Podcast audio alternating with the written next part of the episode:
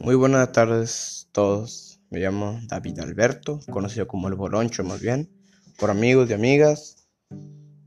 Bienvenidos, bienvenidas. Hoy el tema que vendremos a hablar será sobre la corrupción y el gobierno.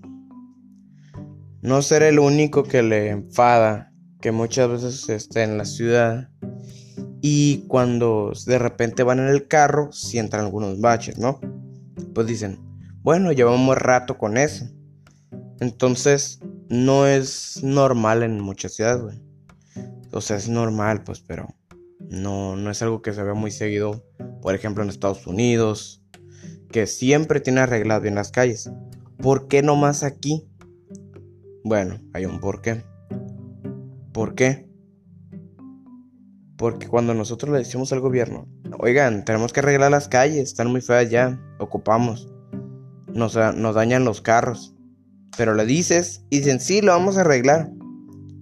Pero pasan así los años y los años. Y sigue lo mismo. Sí, ahorita, sí, está bien. Pero ¿qué es lo que, lo que hace el gobierno? No. No, no, no. Ahorita, sí. Después. Y así va a seguir siempre. Entonces, dicen muchas veces, no, es que no hay dinero. Como que no hay dinero. ¿Cómo tienen dinero para vestirse de mejor forma que nosotros? Tener un palacio para ellos mismos.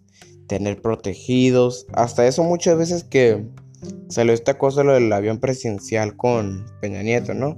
Y que AMLO lo iba a rifar en la lotería. ¿Cómo se le ocurre a alguien rifar un avión en la, en la lotería? Ni modo que lo tengas ahí afuera de tu casa estacionado, pues no, ¿verdad? ¿Dónde lo vas a meter el avión? Pues no se puede, ¿no? Entonces, ¿cómo dicen? No, no tenemos dinero ahorita. Corrupción, amigos, corrupción. ¿Cómo van a decir, no, no tenemos dinero? ¿Cómo, cómo para eso si tienen dinero? Para gastar, no fueron miles, millones de pesos. Para hacerse un avión, no más para, ah, de viajes de negocios. O sea, ¿por qué para eso sí tienen dinero y para algo que dé provecho a la ciudad no tienen?